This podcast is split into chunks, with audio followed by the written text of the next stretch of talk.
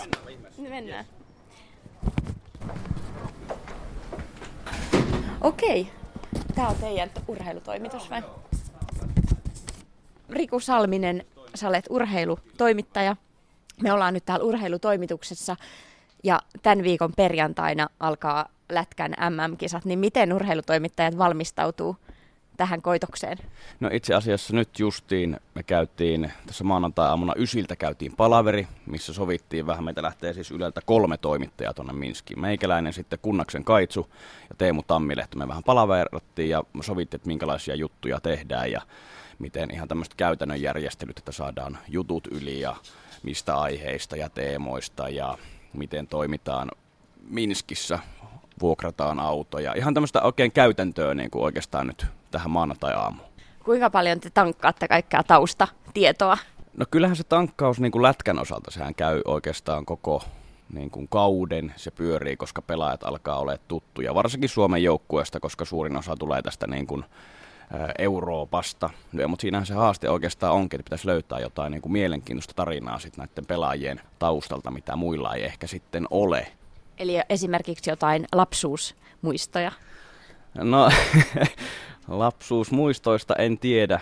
Siellä kaikilla varmaan aikamoinen mörkö. No ei vaan, varsinkin tässä Suomen joukkueessa, kun siinä on mielenkiintoisia nimiä tosi paljon. Ensikertalaisia, oliko jopa kolmetoista, niin nehän on aika tavallaan niittämätöntä viljaa tai peltoa vielä. Että kyllähän sieltä löytyy tarinoita ihan niin kuin pelaajahistoriasta ja miten on nyt päässyt ja noussut maajoukkue pelaajaksi. Te olette lähdössä siis sinne sinä ja täältä sun naapurista. Joo, tässä itse seuraavassa loossissa istuu Kai Kunnas ja Kunnaksen hän erottaa aina siitä, että hänellä on hyvin kantava ääni ja tämmöinen röhöttävä nauru. Hän tekee täällä kovasti duunia tällä hetkellä. Näköjään postipaketin kanssa. Mitäs siellä? Sä sanoit kaljukiiltäminen. Sä availet siinä pakettia liittyykö sitä? Radiossa ei näy se kaljun kiiltäminen, mutta tota, kyllä se muuta. Mitä sä Kaitsu kaivat sieltä? Onko nämä Lukashenkalta tullut joku katsotaan, paketti? Katsotaan kuule, mitä, mitä, mitä on. Olisiko tää Lukashenkalta? Värit on ainakin aika oikeet. Kato, kun on punaista ja mustaa, mutta ei, tää on Urjalan Palloseura, joka on lähettänyt meille. Kunnassa on tämmönen meidän niin kuin tavallaan maskotti, tämmönen vähän oma häröilijä, mikä täällä meidän toimituksessa on, mutta erittäin sympaattinen. Saako Kai Kunnas eniten tämmöisiä lahjoja? Ei, tää on lahja, katos, tää on meidän urheiluviikonloppuun. Näitä tulee kivoja kirjeitä mukaan, tässä on komeet piirustukset ja kaikki, mutta itse asiassa tää kuulostaa vähän brutaalilta. Mä olen nimittäin lähdössä kuule kahdensiin, kymmenensiin, kolmansiin M M-jääkiekon kisoihin putkeen. Ja kun yhdet kisat on kolme viikkoa, niin kymmenet kisat on kolmekymmentä viikkoa, kaksikymmentä kisaa on kuusikymmentä viikkoa. Eli mä oon ollut niinku semmoisen reilun vuoden M M-jääkiekossa.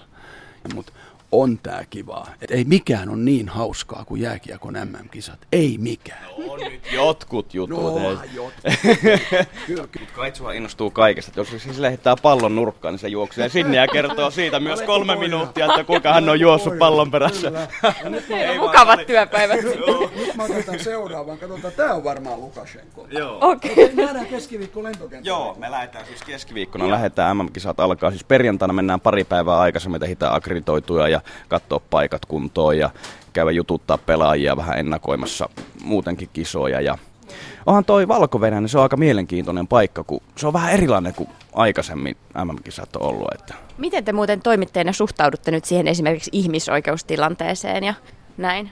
No se on tosi vaikea sanoa. Onhan totta kai tämmöiset kaikki systeemit on ikäviä juttuja, mutta sitten kun esim. Pelaajien kanssa juttelee, esim. Jere Karalahti vietti pelas Minskissä kaksi kautta. Hän sanoi, että aivan loistava paikka, se jääkiekko-elämä siellä Minskissä on tosi helppoa ja easy. Mutta hän ei ole nähnyt ollenkaan sitä toista puolta. Niin mä veikkaan, että meilläkin se haaste on siinä, että me nähdään varmaan se kaikki hieno krumeluuri, koska siellä lätkän M M-kisat Minskissä on vähän kuin Sotsissa olisi olympiakisat. Se on yhtä suuri tapahtuma, koko maa on oikeastaan hullaantuneena siinä ainakin tämän niin kuin vallassa olevan niin kuin tahon mukaan. Niin, kyllä justiin tuossa kun palaverattiin aamulla, niin vähän mietittiin, että miten me saadaan just tätä toista puolta sitten myös näkyviin. Sitten pitää ottaa auto alle ja lähteä maaseudulle, lähteä kaupungille, kyselee ja kokeilee, kuvata siellä, saako mennä ihan vapaasti ja jutella ihmisten kanssa ja muuta. Että. Mm. Millaista se on siellä se, ootko sä ollut aikaisemmin M M-kisoja seuraamassa? Oot.